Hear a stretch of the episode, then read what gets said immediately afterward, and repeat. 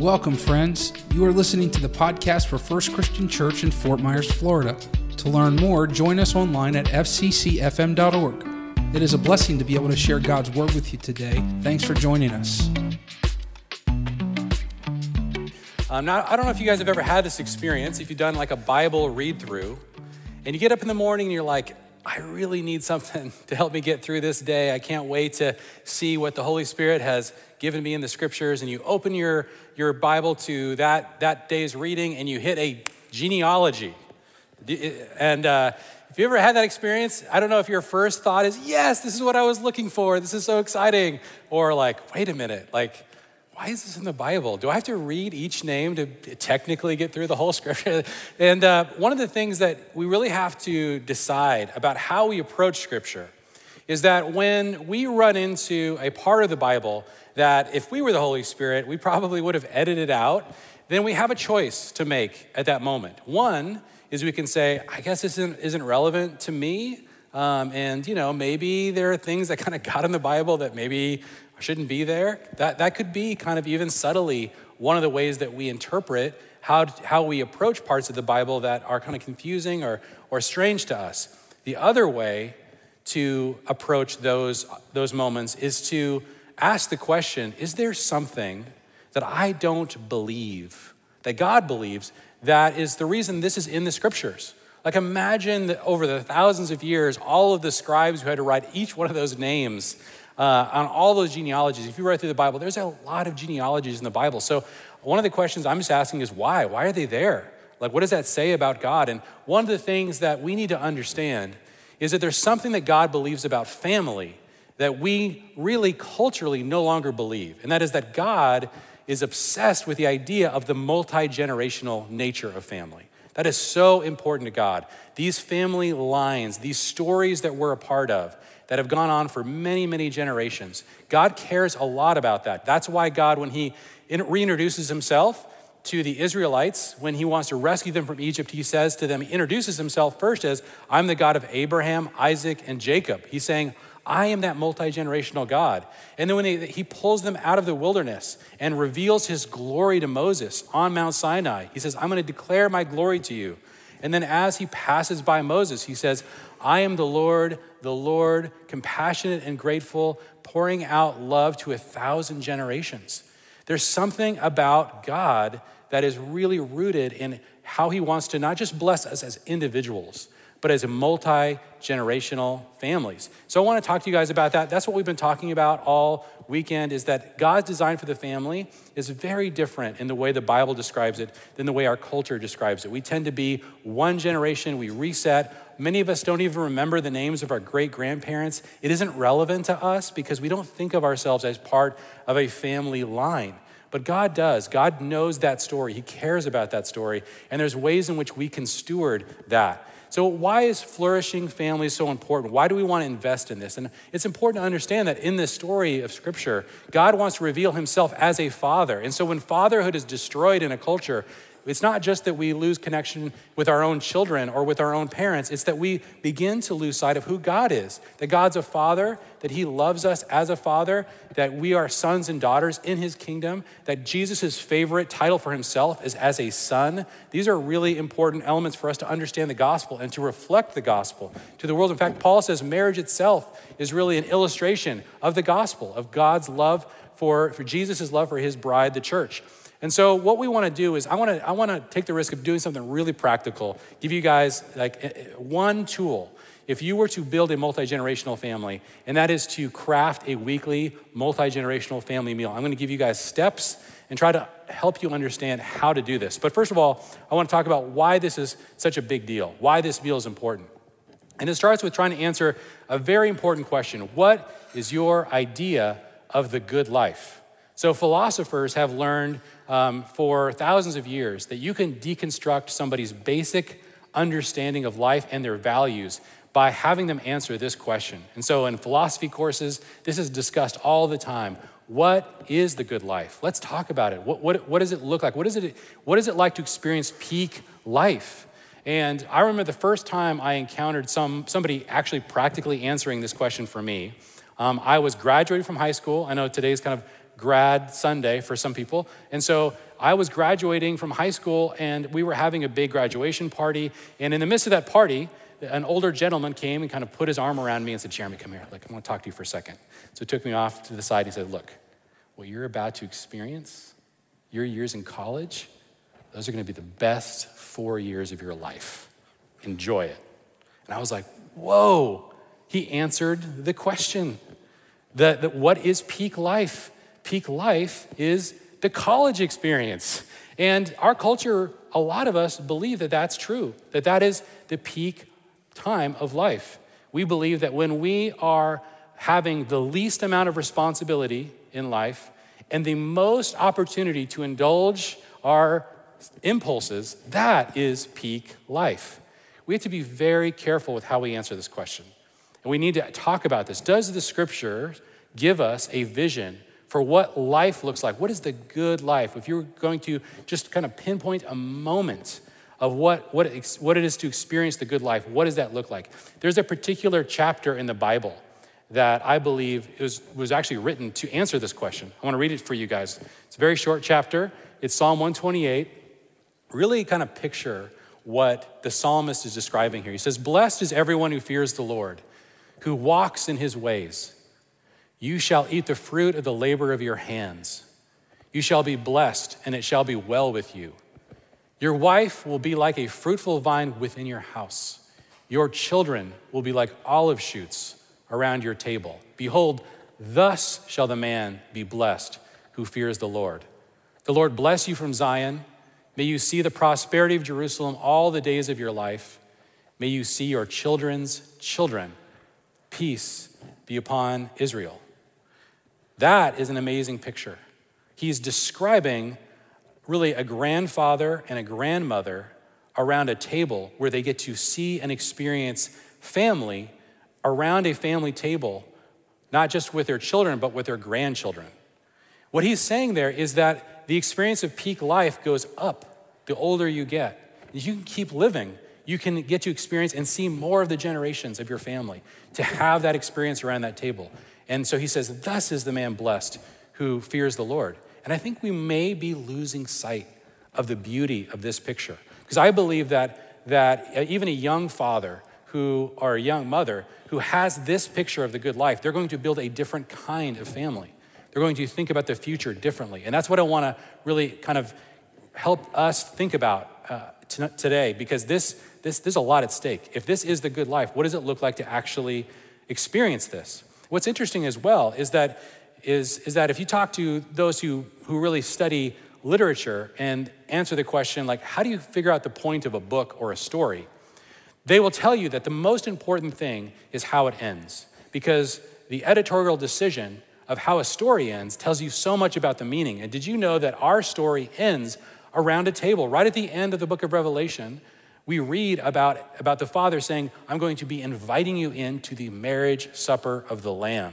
And so, what are we going to experience is a wedding banquet where the father is sitting at the head of the table and God is finally building this household. He's got a bride beautifully prepared for his son. And we get to sit there and experience this peak Psalm 128 family table experience in the kingdom of God. That, that is the picture that we need to have in our minds and our hearts. That's what God is wanting to build. That's why so much of what we do in, in building our families, building the church, reaching the nations with the gospel, is we're, we're reaching towards that peak experience of being able to sit at a table with our Father.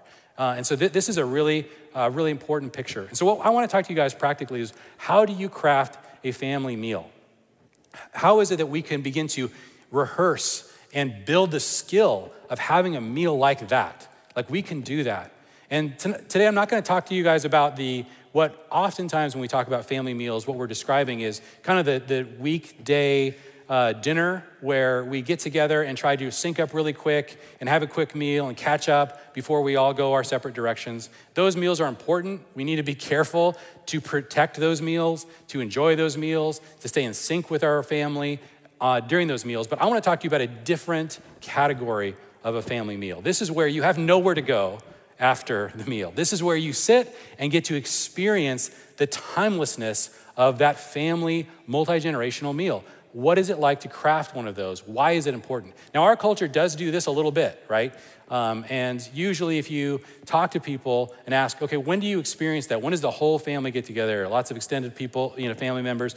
And, and usually, probably the, the place where we experience that in our culture the most is, is Thanksgiving. Some, some of us also for Christmas dinner. Uh, but many, many people experience this literally like one time a year. And when that comes around on Thanksgiving, if you guys are like on social media or listen to the radio, there's all these memes that people begin to throw out about that family meal. Like, oh, this, okay, you can get through it. Be careful not to bring up these topics. And, you know, it's gonna, yeah, it might be miserable. Now, some of you might get, have a magical experience on Thanksgiving and you've got a, you know, really cohesive family. But, uh, but I would say more than half of the people in our culture, they don't experience a peak experience because it's so rare.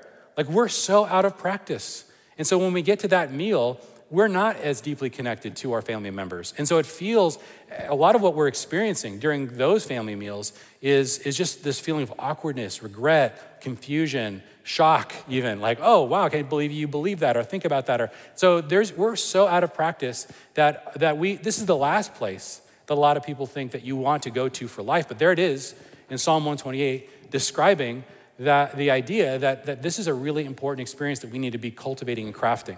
Now, I didn't I didn't have a lot of hope for this, this particular category. I didn't grow up in a culture where we did a good job of crafting these kinds of family meals. Um, but I did spend some time in Jerusalem. I've lived in Israel. And this was one of the things that really blew my mind. Like, we saw every single week families like going off to be with their parents, kids in their 20s, their 30s, with their kids. It was constant that on Friday, there would be this sort of exodus from Jerusalem or to wherever the family home is to experience every single week this thing called Shabbat, this Shabbat dinner. That's the way that they do it in their culture. And I was like really confused, like, wow, why do you do that? Now, I think one of the things that really caught my attention is that I, I don't think that there's an accident that the fact that this is such an ingrained part of that Jewish culture um, that they, they are also, they tend to be the kind of culture that, that stays together and has connections multi generationally. If you craft a, a weekly family meal that's multi generational, I don't think you will be able to stop your family from becoming a multi generational family. By that I mean there's connections between the generations that are meaningful and important, and that you get to experience that, that beauty. The, the, this tool is that powerful. In fact, when Jewish families move from wherever they are to America, usually there's such a breakdown of family and individualism, but with most cultures. But what, what we've discovered is that within Jewish families that continue to practice this weekly family meal, they tend to be able to, even in our hyper individualistic culture where people scatter so often, they tend to maintain that connection. So I want to talk about what we can learn. Now, there, you can craft a family meal in lots of different ways. You don't have to do it in ways that it's that's that's similar to to the way that that's done, it's done in Israel. Uh, we're not saying that you have to become Jewish. What we're saying is that there's a lot we can learn from a culture that has persisted in this practice, and we can borrow things that, that are principles that we might be able to incorporate into our family that might help us figure out how to do this, because this is not easy. This, we've lost this. In fact, we live in homes. It's interesting if you go into older houses, there are these formal dining rooms that oftentimes aren't built into houses anymore. And I remember you know, when, when uh, April told me that, that her grandmother, she would work every single year to add one more place setting of china because she was so excited about about having these, these family meals. And we have lost a lot of that, and many of us don't even, we, we've never even experienced that within our homes, or we have, but it's, it's a part of the past. And so I want to talk about this, uh, this practice and see what we can glean from this idea of the Sabbath or the Shabbat. Shabbat is the, is the Hebrew way of saying the word Sabbath, because the way that Jewish families do this is they kick off their day of rest with a meal, with this sort of timeless family meal. In Genesis 1, we read that it was evening and morning the first day, which means that their days, unlike ours that begin at midnight, their days begin at sundown. And so when they enter into their Saturday, their Saturday really launches off on Friday evening. And so when you're in Jerusalem, it's such a weird experience. People are like rushing around Friday afternoon, super like like uh, antsy, getting ready, getting everything prepared because everything shuts down when the Sabbath sirens go off. And when you hear those Shabbat sirens, this sort of peace just settles over the city. Everyone is with their family, everyone is around a family table. And if you listen really closely, the only thing you can hear is the sound of a father chanting blessings over his sons and daughters. That is a really cool experience. I think that creates a different kind of family. So again, what can we learn from this? Now, the Sabbath is not something that I believe that we are obligated to keep. A lot of people have this in a very religious sort of category in their mind and heart. Um, but what we learn from Scripture, like Jesus says in Mark, while he was walking through some grain fields and his disciples were eating, um, they were accused of breaking the Sabbath for harvesting. And Jesus says this really important thing about the Sabbath. He says, The Sabbath was made to meet the needs of people and not people to meet the requirements of the Sabbath. So the Son of Man is Lord even over the Sabbath. There's something about the Sabbath that is designed to meet our needs. What is that? Now, it can be, and it is, that we need to experience rest. But one of the things that these Jewish families have discovered is that one of the, the, requirements that the Sabbath can allow us to keep, one of, the, one of the things that we could get to experience can be this familyness, this family table experience. Now, we know that this is not something that we, again, are obligated to do. Paul says about the Sabbath, so don't let anyone condemn you for what you eat or drink or for not celebrating certain holy days or new moon ceremonies or Sabbaths, for these rules are only shadows of the reality yet to come, and Christ himself is that reality. So the gospel is that Jesus came, he fulfilled all the requirements of the Sabbath, he fulfilled all the requirements of the law. We have taken on his righteousness, he's taken our sin, and so we get to experience whatever parts of life we want to experience in Christ. We don't have to think that if I don't keep all these requirements that I'm not I'm not good with the Lord. We we are saved uh, by and through our faith in what Jesus has done for us. That doesn't mean that there aren't amazing lessons or tools that we can glean from the scriptures about how to build family. And so, this is one of those tools that you can take whatever elements you want, throw out whatever elements don't really fit the family culture you want to build. But I think, again, there's a lot we can learn about this. Now, one of the things I love about the idea of crafting a meal that launches into the Sabbath is that there is a lot of connections between rest and the gospel. So, there is a, in, in when, when uh, Moses was going back over the Ten Commandments, he got to the fourth commandment, which is the commandment about the Sabbath. He says, Remember that you were once slaves in Egypt, but the Lord your God brought you out with his strong hand and powerful arm. That is why the Lord your God has commanded you to rest on the Sabbath day. So the Sabbath is really a time to remember the gospel, that we were slaves to sin. And so when we get around our family table and we tell, tell our kids, hey, remember, we were slaves to sin. Our family was lost. But Jesus came and he rescued us from that. And so that's the rest we get to enter into. That is what we're going to get, going to, get to experience. So when we're thinking about crafting a family meal, however you guys want to think about how to do that that fits for your family, there are really three things that we've learned really are important to sort of prioritize, especially in the early stages of crafting this kind of a, a family experience. One is you need to make it enjoyable. This has got to be a lot of fun, especially if you have young kids. You want to do things that are special with this time that make them look forward to it, that make them think that this is their favorite meal. One of the really simple things that we did is we just had sparkling grape juice that was holy, like set aside for just this one meal. Well, you do something like that, and your kids don't get to experience that uh, during a normal weekday, and they'll quickly say, Hey, what, what is that thing that we were doing? What is that meal? We, like, can we do that again? And so, whatever kinds of things you can add, traditions that are really meaningful, that will really touch each member of your family, if you have young kids, teenagers, grandkids, how can you craft a meal and that, that will make them, help them look forward to it? Make it sustainable. In the early stages of creating any new tradition, there's always a huge amount of pressure to try to make it epic on day one that's very dangerous to do with new traditions because you do it once and you're like, that was really hard, really exhausting. I don't, that was fun, but I don't know if we can keep, keep doing that. So in the early stages, we learned to, to do to make it really simple at first. What can we sustain? Like we, we kind of increased over time a lot of the more sort of fun elements or elements that made it a little more complicated but maybe more meaningful. Um, those are things we want to introduce in stages. Our family practiced a Sabbath with just our kids for about seven years Um, and we experienced this family meal. We were practicing it for a long time. We made it really simple for a long time simple food, you know, simple traditions, added one little tradition at a time. But over the years, it got easier and easier and easier, more ingrained part of our family culture. That's when we began to take the risk of inviting, you know, extended family members, you know, to one, one off different meals and see how that went. And if that was really healthy, fun, good for them, we enjoyed it. Then we started inviting them more often until finally we got to the place after about seven years into our family meal experience where both my parents and my wife's parents wanted to come every single week. And we were able to invite them and enjoy that together. The third thing is make it meaningful. Like there are meaning, meaningful elements that you want to inject into the Sabbath. So I'm going to give you guys four quick steps for how to craft a meal like this. The first is that to make it meaningful, the father needs to, and the head of the household, somebody in this family meal needs to proclaim the good news.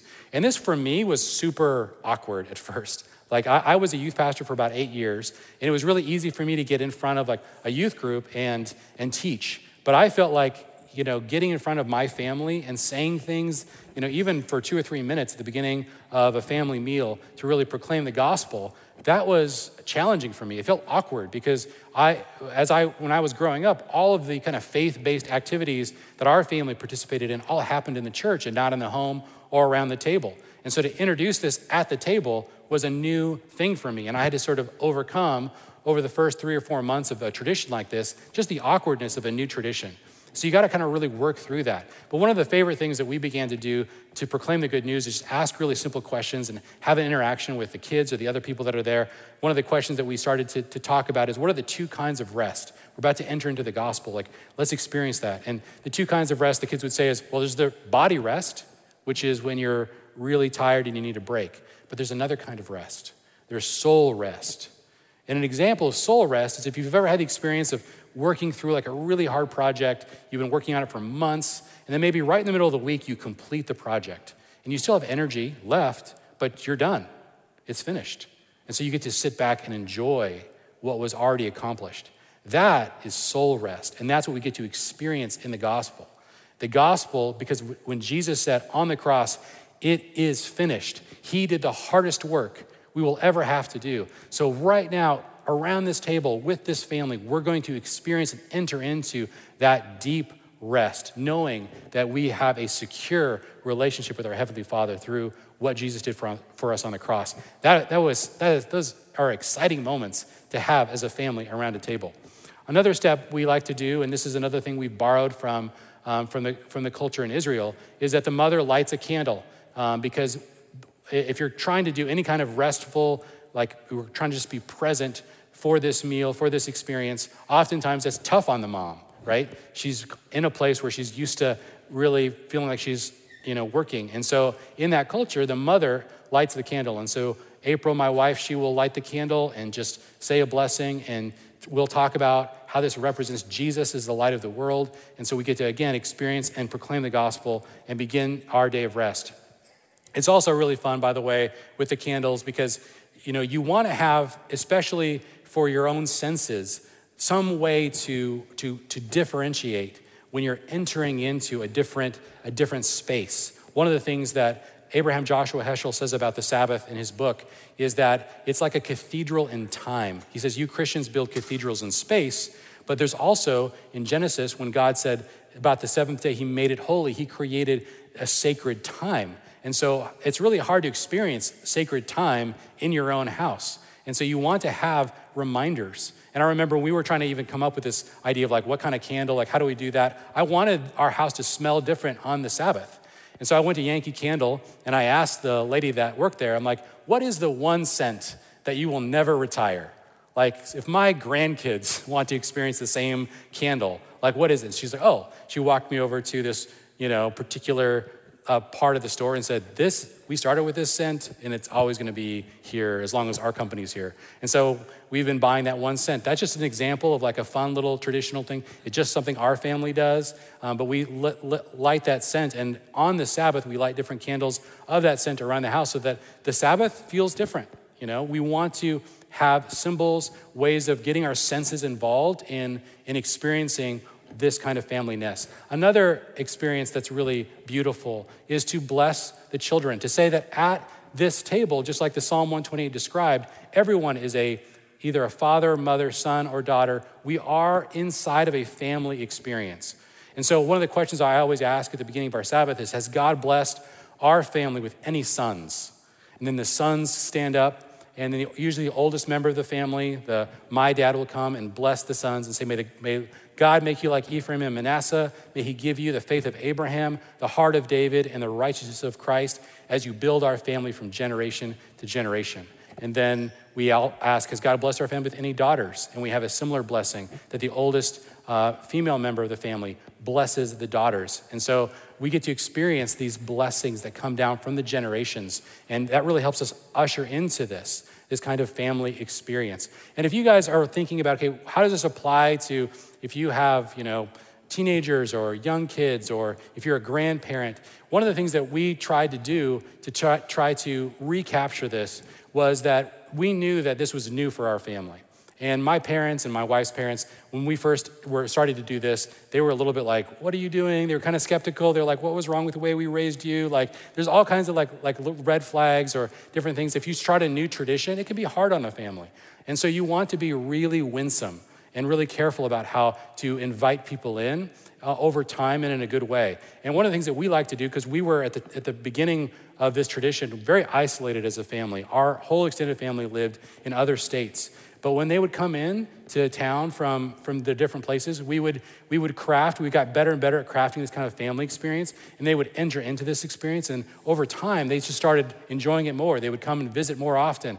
And then over the last 15 years, virtually every member of our family ended up moving closer to us so that we could have more family experiences because people love this. Like, we need this so badly. This is something that we're missing. And part of the reason we're not experiencing it is we just don't have the tools or the equipping to know how to craft these kinds of, these kinds of experiences.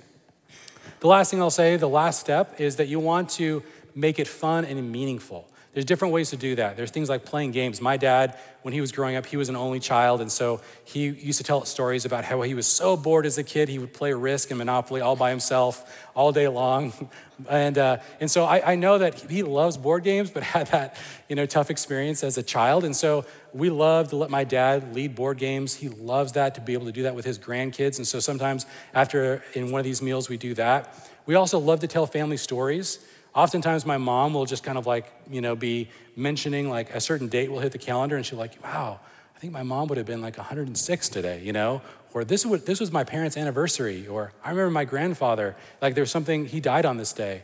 And so when those would come up, those prompts, I would just tell my mom, hey, could you bring some pictures and just sort of share some family stories with our family, with your grandkids um, about that day? Why is this meaningful to you? And man, our kids get to experience the richness of that. I remember one of the most um, amazing experiences we had of that was that on Veterans Day, I began to ask my dad and my father in law to share stories. They both were in the military. And one Sabbath, my father in law came in for Veterans Day. I sent him an email and said, Hey, it's Veterans Day. Would you mind sharing some stories? He walked in the house on, for our family meal with a box and I was like, whoa, that's cool. So we all had our, meal, kind of everyone gathered in the, in the living room, and he opened this box and he said, You guys, um, what I did uh, during the Cold War ha- has just been declassified this month. And so I've never been able to share with any of you what I actually was doing in the military.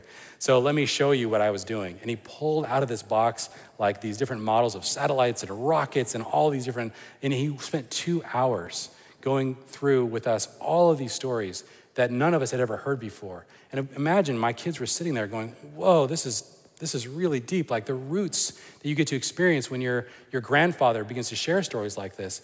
And now, what was crazy for us was two weeks after he shared that, he died suddenly. And we recorded that whole thing. And because we had this family meal, we were able to capture that for the generations. And so that was really, really powerful. I remember one Sabbath, my grandmother came, and she was in her mid 90s. And as she sat there at the table and we began to share some family stories, we realized that my grandmother was spanning seven generations. She could remember three generations before her, and she was seeing four generations downstream at this table. And we were like, that is so incredibly rich. Our children and our grandchildren need the root structure of that kind of identity. There are so many things in our culture trying to push identities on our kids. We have to push back. Our families have important identities. God cares about these generational connections and the identities that He has put in, into our families. He wants to have compassion, not just on our generation, but our, our whole family line. That's the kind of God He is. And so part of this is trying to, trying to capture those family stories. So this is, this is a very just basic tool I want you guys just to be thinking about. Is there some step that you can take to begin to craft a really meaningful, maybe a weekly family meal? If you do that, you will not be able to stop your family from going becoming a multi-generational family, begin to see itself as a family line, to be able to steward those stories. We pray this message has been a blessing to you. If we can pray for you or encourage you in any capacity, please let us know at fccfm.org.